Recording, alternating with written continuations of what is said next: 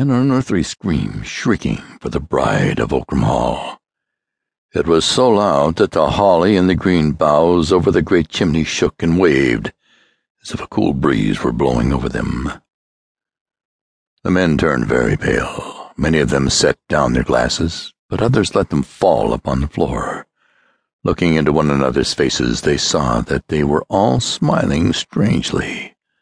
A dead smile. Like dead Sir Hugh's.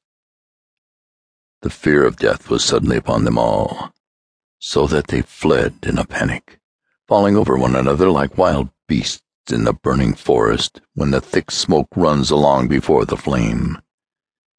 Tables were overturned, drinking glasses and bottles were broken in heaps and a dark red wine crawled like blood upon the polished floor. Sir Gabriel and Evelyn were left standing alone at the head of the table before the wreck of their feast, not daring to turn to look at one another, for each knew that the other smiled. But Gabriel's right arm held her, and his left hand clasped her tight as they stared before them. But for the shadows of her hair, one might not have told their two faces apart. They listened long, but the cry came not again, and eventually the dead smile faded from their lips as they remembered that Sir Hugh Ockram lay in the north vault, smiling in his winding sheet, in the dark, because he had died with his secret. So ended the tenants' New Year's dinner. But from that time on, Sir Gabriel grew more and more silent, and his face grew even paler and thinner than before. Often without warning and without words, he would rise from his seat as if something moved him against his will. He would go out into the rain or the sunshine to the north side of the chapel, sit on the stone bench and stare at the ground as if he could see through it, through the vault below and through the white winding sheet in the dark, to the dead smile that would not die. Always when he went out that way, Evelyn would come out presently and sit beside him.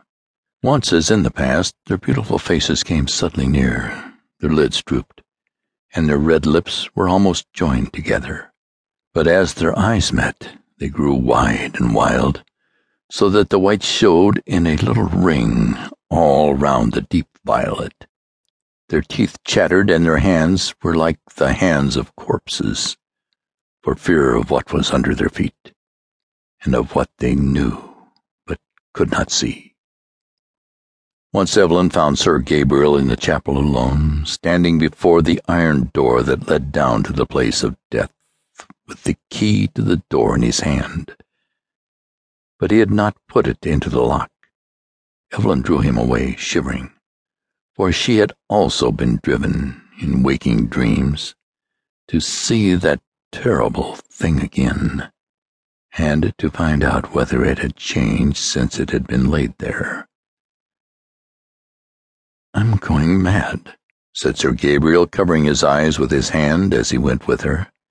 I see it when I'm awake. It draws me to it day and night, and unless I see it, I shall die. I know, answered Evelyn. I know. It is as if threads were spun from it like a spider's, drawing us down to it.